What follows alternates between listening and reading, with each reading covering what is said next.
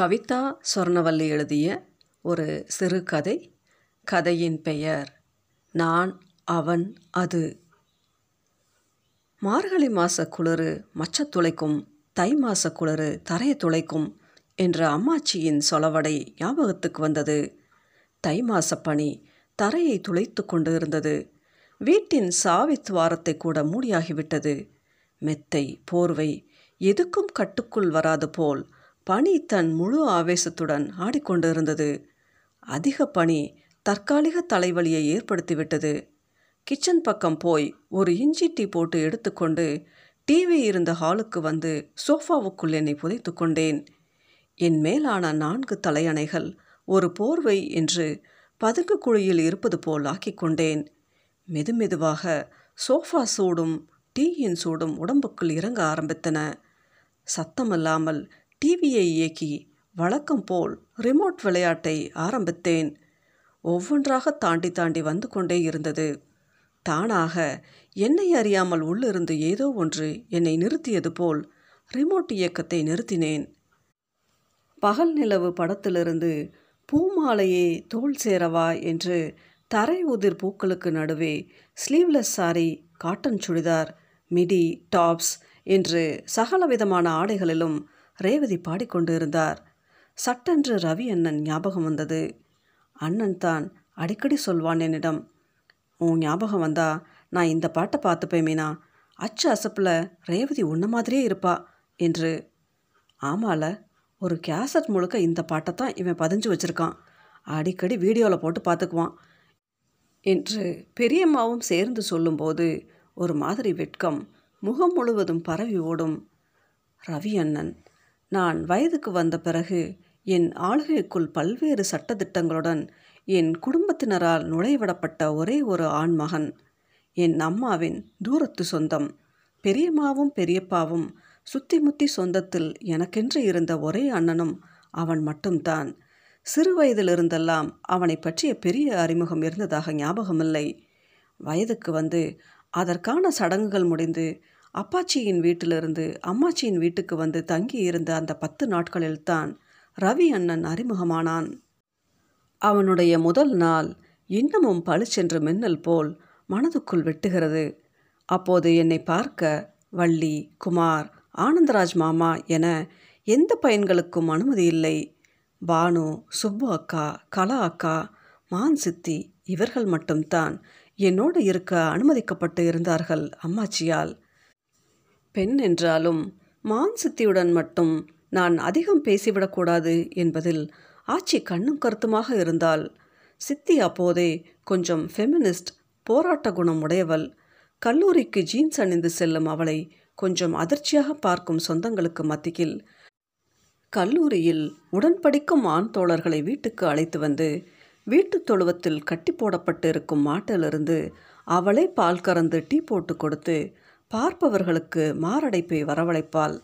ஆனாலும் அம்மாவின் பிரியத்துக்கு உரியவள் அவள். அதனால் வேறு வழி இல்லாமல் என்னுடன் இருக்க சித்திக்கு சம்மதம் சொல்லியிருந்தாள் ஆச்சி. அந்த பத்து நாட்களும் என்னை பார்த்து பார்த்து கவனித்து கொண்டவள் சித்தி. உளுந்து சோறு பூண்டு கஞ்சி என்று சைவமாக ஆரம்பித்து பச்சை முட்டையை நான் அழ அழ என் வாயில் ஊற்றி கொடுமைப்படுத்துவது வரை எல்லாமே செய்தாள். பத்து நாட்களும் அம்மாவின் சொந்தக்காரர்கள் யாராவது என்னை பார்க்க வந்து கொண்டே இருந்ததால் ஒவ்வொரு நாள் மாலையும் ஒவ்வொரு வகை பூவிலும் என்னை அலங்காரம் செய்து உட்கார வைப்பாள். எனக்கு தாளம்பூ வைத்து அலங்காரம் செய்ய வேண்டும் என்று அம்மா ஆசைப்பட்டாள். ஆனாலும் அவளுக்கு அது கைகூடி வரவில்லை. தாளம்பூ ஒன்றும் கிடைக்காத ஒன்று அல்ல. ஆற்றுக்கு செல்லும் வழியில் தாளம்பூ காடே இருந்தது. ஆனாலும் கொத்து கொத்தாக அதில் சுருண்டு இருக்கும் பாம்புகள் தாளம்பூ பற்றிய நினைப்பையே துரத்தி தூக்கி வீசியிருந்தன. தாளம்பூ காடு பக்கத்தில்தான் ஆவடையாச்சி கோயில் இருந்தது. அங்கு உள்ள ஆழ்வார் ஒருத்தர் தான் ஆவடையாச்சிக்காக தாளம்பூக்களை பறித்து செல்வார். தாளை பறிப்பதற்கு என்றே பெரிய தொரட்டி ஒன்றை வைத்திருப்பார்கள். பத்து அடி நீளம் இருக்கும். அதனை வைத்து தூரத்திலிருந்து முதலில் மெதுவாக செடியை அசைத்து விடுவார்கள். ஓர் அசைவுக்கு அதிலிருந்து பாம்புகள் சரசரவென்று குமியல் குமியலாக கொட்டும். அவை ஓடிய பின் துரட்டி வைத்து தாளம்பூவை பறித்து தன்னுடைய குடலைக்குள் போட்டுக்கொள்வார் ஆழ்வார். வயதுக்கு வந்த வீட்டுக்கு ஆழ்வார் வரமாட்டார். தீட்டு என்று ஒரு காரணம் வேறு இருந்தது. இதனால் தாளம்பூ என்பது அம்மாவுக்கு நிறைவேறாத கனவாக இருந்தபோதுதான் ரவி அண்ணன் வந்து சேர்ந்தான். என் அம்மாவின் முறை மாமனின் மகன் மான் சித்திக்கும் முறை மாமன் தான் ரவி அண்ணனின் அப்பா. சித்தியை பார்ப்பதற்காக வீட்டுக்கு வந்தான் ரவி அண்ணன். அம்மாச்சி அவனை தார்சாவிலேயே நிறுத்திவிட்டாள். நம்ம வேலு மச்சான் மகா ரவி என்று அம்மாவிடம் அவனை அறிமுகம் செய்து வைத்தாள் சித்தி. அதற்கு அடுத்த சில நிமிடங்கள் அட வேலு மச்சாம் அவனா அது? இத்தனை வளர்ந்துட்டானா? என்பது போன்ற ஆச்சரிய கேள்விகளும் நெகிழ்வும் கட்டித் தழுவுதலுமாக சென்றன. பிறகுதான் அம்மா அவனை உள்ளே கூப்பிட்டாள். ஒரு பட்டு சட்டை பாவாடையும் வாயில் அப்பா வாங்கி தந்து போன வெள்ளை கேக்குமாக உட்கார்ந்திருந்தேன். அம்மா சொன்னால் இது ரவி அண்ணா நம்ம சொந்தத்தில் உனக்கு இருக்கிற ஒரே அண்ணன் என்றாள். வளர்த்தியாக லேசாக அழகான பெண்மையுடன் சிரித்தால் தெரியும் தெத்து பல்லுடன் முதல் பார்வையிலேயே ரவி அண்ணன் மீது நிறைய பிரியம் வந்தது. சிரித்தேன். அவன் பத்தாம் வகுப்பு படிப்பதாக சொன்னான். நான் எட்டாம் வகுப்பு என்றேன். அப்புறம் வழக்கமாக எப்படி படிக்கிற? எனக்கு இங்கிலீஷ் வராது. கொஞ்சம் சொல்லித்தரியா என்பது போன்ற அனைத்து கிராம சொந்தக்காரர்களும் கேட்கும் கேள்விகளை கேட்டுக்கொண்டு இருந்தான் சித்தி தான் கேட்டாள். ஏலை அவளுக்கு கொஞ்சம் தாளம்பூ பறிச்சிட்டு வரியா? என்று. அவன் ஏதும் சொல்லவில்லை. ஆனால் அன்று மாலை கூடை நிறைய தாளம்பூவோடு வந்து நின்றான். அந்த பூவை எப்படி பறிக்க வேண்டும் என்பது எனக்கு தெரியும் என்பதால் அந்த நிமிடம் அவனை நிறையவே பிடித்திருந்தது.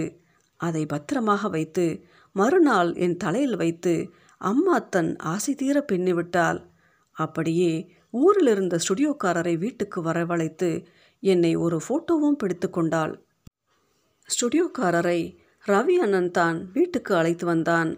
அந்த நாட்களில் கூட ரவி அண்ணனுடன் எனக்கு பெரிதாக பேச்சுவார்த்தை எதுவும் இல்லை பத்து பதினைந்து நாட்கள் அம்மாச்சியின் வீட்டில் கழிந்த பின் எங்கள் ஊருக்கு வந்துவிட்டோம். அதன் பின் வந்த நாட்களில் ரவி அண்ணாவிடமிருந்து வாரா வாரம் இன்லன் லெட்டரில் கடிதம் வரும்.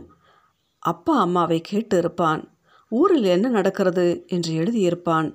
அவனுடைய படிப்பு எப்படி போய்க்கொண்டிருக்கிறது என்று எல்லாவற்றையும் கடைசியாக மீனாவை கேட்டதாக சொல்ல சித்தி என்று முடிப்பான்.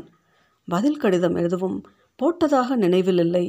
அவனுடைய கடைசி வரிக்காக மட்டுமே நான் கடிதங்களுக்காக காத்திருப்பேன். அவன் மேல் இதுதான் என்று சொல்ல முடியாத பிரியம் நாளுக்கு நாள் அதிகரித்து கொண்டே இருந்தது. எட்டாம் வகுப்பு பிரியத்துக்கு எல்லாம் காதல் என்றோ அன்பு என்றோ அண்ணன் தங்கை பாசம் என்றோ பேர் வைக்க இப்போதும் விரும்பவில்லை நான். அது ஒரு பிரியம் பெயரில்லா பெயரற்ற பிரியம். அந்த வருடம் முழு ஆண்டு தேர்வு விடுமுறைகள் அம்மாச்சியின் சேரன்மாதேவியில் தான் கழிந்தன. அப்பா ஊருக்கு வர முடியாது என்று அம்மாவிடம் அடம்பிடித்து சொல்லிவிட்டேன்.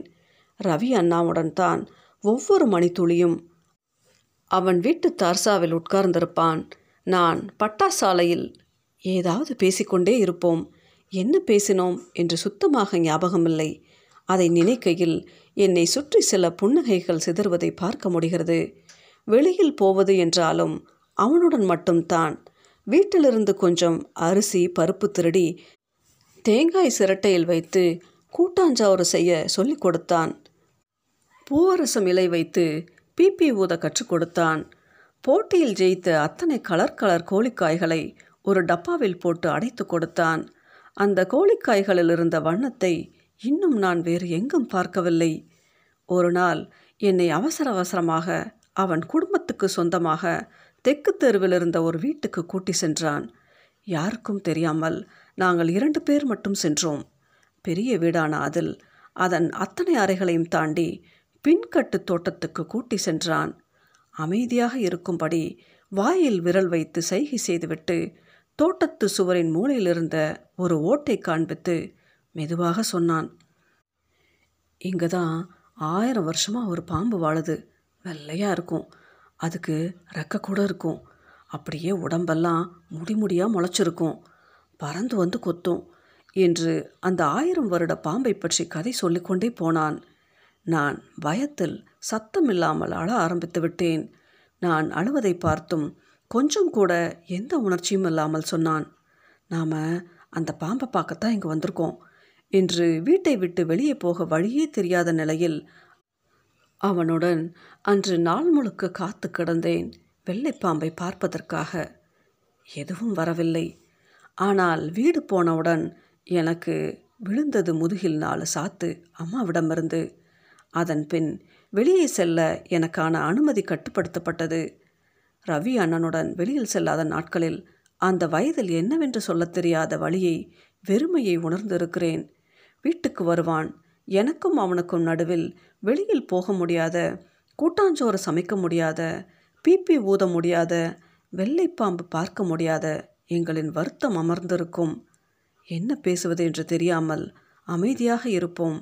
அதன் பின் ரவி அண்ணன் வீட்டுக்கு வருவதையும் குறைத்து கொண்டான். அந்த வருட விடுமுறை முடிந்து ஊருக்கு போகும்போது தான் ரவி அண்ணனை விட்டு போகிறோம் என்று மனதில் உரைக்க அவனை பார்த்ததும் அழ ஆரம்பித்தேன். முதன் முதலாக என் தலையை தடவி சொன்னான் அழாதல நேரம் கிடைக்கும்போது வீட்டுக்கு வரேன் என்று. அந்த ஒரு வாக்கியத்தை நம்பிக்கையாக வைத்து மட்டும்தான் நான் சேரன்மாதேவியிலிருந்து புறப்பட்டு அன்று வந்ததே. அண்ணன் வரவில்லை. ஆனால் அவனிடமிருந்து மறக்காமல் கடிதம் வந்து கொண்டு இருக்கும் அதே கடைசி வரிகளுடன் வழக்கம் போல் இங்கு இருந்து பதில் கடிதம் எதுவும் போகாது. ஒன்பதாம் வகுப்பு ஆண்டு விடுமுறையில் மறுபடியும் அம்மாச்சி ஊர் ரவி அண்ணன். ஆனால் இந்த முறை எங்கள் இருவருக்கும் நடுவே அண்ணனுக்கும் எனக்கும் முறைப்பெண்ணான சுபிதாவின் வரவு இருந்தது. அவள் மும்பை வேறு அண்ணனின் வீட்டு பக்கம்தான் சுபிதாவின் பாட்டி வீடும் இருந்தது. நான் அடுத்த தெருவில் இருந்தேன். ரவி அண்ணனுக்கு இயல்பாகவே சுபிதாவின் மீது இருந்த காதல் காரணமாக என்னை பார்க்க வருவதை குறைத்து கொண்டான். முதன் முதலாக அண்ணன் இல்லாத சேரன் மாதேவி நாட்கள் எனக்கு வாய்த்தன. ரவி அண்ணன் மீது அளவற்ற கோபம் வந்தது. எழுதவும் தெரியாத பொசசிவ்னஸும் அவன் மீது வர ஆரம்பித்தது. சுபிதாவின் மீது பொறாமை என்று ஒரு டீனேஜின் அத்தனை குழப்பங்களும் என்னை ஆட்டி படைத்தன. ஆற்றுக்கு நான் அம்மா சித்தி அக்கா பெரியம்மா என்று போகும் பெண்கள் கும்பலுக்கு ரவி அண்ணன் தான் துணை வருவான். தற்போது அண்ணனின் சிபாரிசில் அந்த கும்பலில் சேர்ந்திருந்தால் சுபிதாவும். சுபியை ரவிக்கு கட்டி வச்சா நல்லா தான் இருக்கும். ரெண்டும் பொருத்தமாக தான் இருக்குது என்று அம்மா ரவி அண்ணனின் அம்மாவிடம் சொல்லிய ஒரு நாள் அம்மாவை தலையில் நங்கென்று கொட்ட வேண்டும் என்று தோன்றியது. போதாக்குறைக்கு சுபிதா வேறு என் நெரிச்சலை அதிகரித்தால் ஆற்றில் உள்ள பாறைகளில் துணி துவைக்கும் போது யாருக்கும் தெரியாமல் அண்ணனின் உடைகளை மட்டும் அவள் துவைத்து கொண்டிருந்தாள். எனக்கு என்ன செய்வது என்று தெரியாத மனக்குழப்பத்தில் நிறைய வழியுடனும் பொறாமையுடனும் ஆத்திரத்துடனும் அண்ணனிடமிருந்து விலகத் தொடங்கினேன். அதன் பின் ஒரு வருடம் அண்ணன் நினைப்பு மனதில் இருந்தாலும் அதன் வழி ஆறவில்லை. ரவி அண்ணன் என்னை ஏமாற்றி விட்டான் என்று நம்பினேன். என்னை ஏமாற்றினான்? எதற்காக ஏமாற்றினான்? எப்படி அப்படி ஒரு எண்ணம் வந்தது எனக்கு? என்று இப்போது யாராவது கேட்டாலும் சொல்லத் தெரியாது எனக்கு. அது அப்படித்தான். சொல்ல முடியாத துயரம் பெயரற்ற துயரம் பெயரில்லாத துயரம். பத்தாம் வகுப்பு ஆண்டு விடுமுறை பதினொன்றாம் வகுப்பு செல்வதற்கான சிறப்பு வகுப்புகள் இருந்ததால் சில நாட்கள் மட்டுமே ஊருக்கு செல்லும் வாய்ப்பு கிடைத்தது. வழக்கம் போல் சேரன் மாதேவி தான். உடன் யாரும் இல்லாமல் தனியாக என்னை பார்க்க வந்த ரவி அண்ணனை பார்த்த முதல் நிமிடம் அவன் மீது இருந்த அத்தனை கோபமும் வடிந்து ஓடியது. நான் ஒரு வளர்ந்த பெண் என்பதையெல்லாம் மறந்து அவனுடன் கோழிக்காய் ஆடிய அந்த சிறு பெண்ணாகவே ஓடிப்போய் கட்டிக்கொண்டேன். அண்ணன் திகைத்து விட்டான். அவனுக்கு தெரியாது அது ஒரு வருட வழி என்று. நாங்கள் இரண்டு பேரும் சேர்ந்து வெளியில் போவது இல்லை என்றாலும் ஒரு நாளுக்கு ஒரு முறையாவது வீட்டுக்கு வருவான் அண்ணன். ஏதாவது பேசுவான். அவன் எழுதிய கவிதைகளை காண்பிப்பான். அண்ணன் அப்போது ப்ளஸ் டூ முடித்துவிட்டு இன்ஜினியரிங் நுழைவுத் தேர்வுக்காக படித்து கொண்டிருந்தான். அதனால் நிறைய நேரம் அவனால் என்னுடன் இருக்க முடியவில்லை. இன்ஜினியரிங் கிடைத்ததும் அவன் மெட்ராஸ் செல்லப் போவதாக வேறு சொல்லிக் கொண்டு இருந்தான் விடுமுறை முடிந்து ஊருக்கு கிளம்புவதற்கு ஒரு நாள் மட்டுமே இருந்தது எனக்கு. அதன் பின் எனக்கு இங்கு வரும் சந்தர்ப்பம் கிடைக்காது. என் மணித்துளிகளுக்கு கூட அட்டவணை போட்டு வைக்கப்பட்டிருந்தது. ஏற்கனவே அண்ணனும் மெட்ராஸ் போய்விடுவான். அவனை பார்க்கவே முடியாது என்று தோன்றியது. அதீதமான ஒரு பதற்றத்தில் அண்ணனிடம் கேட்டேன். அண்ணா என்னைய கல்யாணம் பண்ணிக்கிறியா? உன்னோடவே வச்சுக்கிறியா என்னைய? என்று. அண்ணன் சட்டென்று அதிர்ந்து நின்றது. இப்போதும் மனதுக்குள் நிழலாடுகிறது. எதுவும் சொல்லவில்லை. அமைதியாக கிளம்பி போய்விட்டான். அதன் பின் அண்ணனுடனான தொடர்பு முற்றிலும் முற்றிலும் முற்றிலுமாக நின்று போனது. அவ்வப்போது அவனை பற்றிய கதைகளை அம்மா சொல்வாள். மெட்ராஸ் போய்விட்டான். இன்ஜினியரிங் படிக்கிறான். வேலையில் சேர்ந்து விட்டான். நிறைய சம்பளம் என்று கேட்டுக்கொள்வதோடு சரி. அதன் பின் எனக்கும் வாழ்க்கை வேறானது. படிப்பு வேலை சம்பளம் காதல் நட்பு என்று முழுவதும் வேறானது. அண்ணன் இருக்கும் அதே சென்னையில்தான் நானும் வேலை பார்த்து கொண்டிருக்கிறேன். ஆனால் அவனை பார்க்க வேண்டும் என்று தோன்றியதில்லை. அண்ணனிடம் அன்று கேட்ட கேள்வியை இப்போது நினைத்து பார்த்தாலும் சிரிப்பு வரும் எனக்கு. எதற்காக அப்படி ஒரு முட்டாள்தனத்தை செய்தேன் என்று? ஒருத்தன் மீது அப்படி என்ன பிரியம் வேண்டி கிடக்கிறது? விடை தெரியாது. இந்த மாதிரியான ஒரு தருணத்தில் தான் அண்ணனை மறுபடியும் பார்க்க வேண்டியிருந்தது. பொங்கலை ஒட்டி ஊருக்கு செல்வதற்காக எக்மோர் ரயில்வே ஸ்டேஷனில் காத்து நின்றேன். ஊர்பட்ட கூட்டம் மூச்சு முட்டியது. என்னுடைய ரயில் எங்கு நிற்கிறது என்று கூட தெரியவில்லை. லக்கேஜையும் தூக்கி கொண்டு கண்ணா பின்னாவென்று அலைந்து கொண்டு இருந்த என்னை சட்டென்று வழிமறைத்து நின்றான் அண்ணன். அவனை பார்த்ததும் என்ன தோன்றியது என்பதை எழுதுவதற்கு வார்த்தைகளோ மொழியோ இங்கு கிடையாது. பரவசம் பயம் அழுகை சந்தோஷம் வார்த்தைகள் கிடைக்காமல் தடுமாறி ஒரு குட்டி நவரசத்தையே அரங்கேற்றி கொண்டிருந்தேன். என் தலை தட்டி லகேஷ் வாங்கி இப்பவும் அதே மாதிரி தான் திரு திருந்தானா நீ இன்னும் திருந்தலையா? என்றபடியே ரயிலுக்கு அழைத்து சென்றான். அவனும் ஊருக்கு செல்வதாக கூறினான். அதே ரயிலில் வேறு ஒரு கம்பார்ட்மெண்ட் அவனுக்கு. அவ்வப்போது வந்து சாப்பிட்டியா? தலையெண்ணெய் வாங்கிக்கோ. பத்திரமா படுத்துக்கோ என்று அட்வைஸ் செய்துவிட்டு போனான். இரவு முழுக்க தூக்கமே வரவில்லை. திருநெல்வேலி வந்திருந்தது. அண்ணன் தான் வந்து எழுப்பி விட்டான். லக்கேஜ் தூக்கி வந்தான். நிறைய பேசிக்கொண்டே வந்தான். கடைசியாக கேட்டான் எப்பலா கல்யாணம்? என்று. கொஞ்ச நாளில் லவ் மேரேஜ் தான்.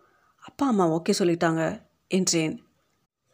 நீ இன்னும் கல்யாணம் பண்ணிக்கலையா? என்று கேட்டேன் அவனிடம். உன்ன மாதிரியே ஒரு பொண்ணை தேடிக்கிட்டு இருக்கேன் என்றான்.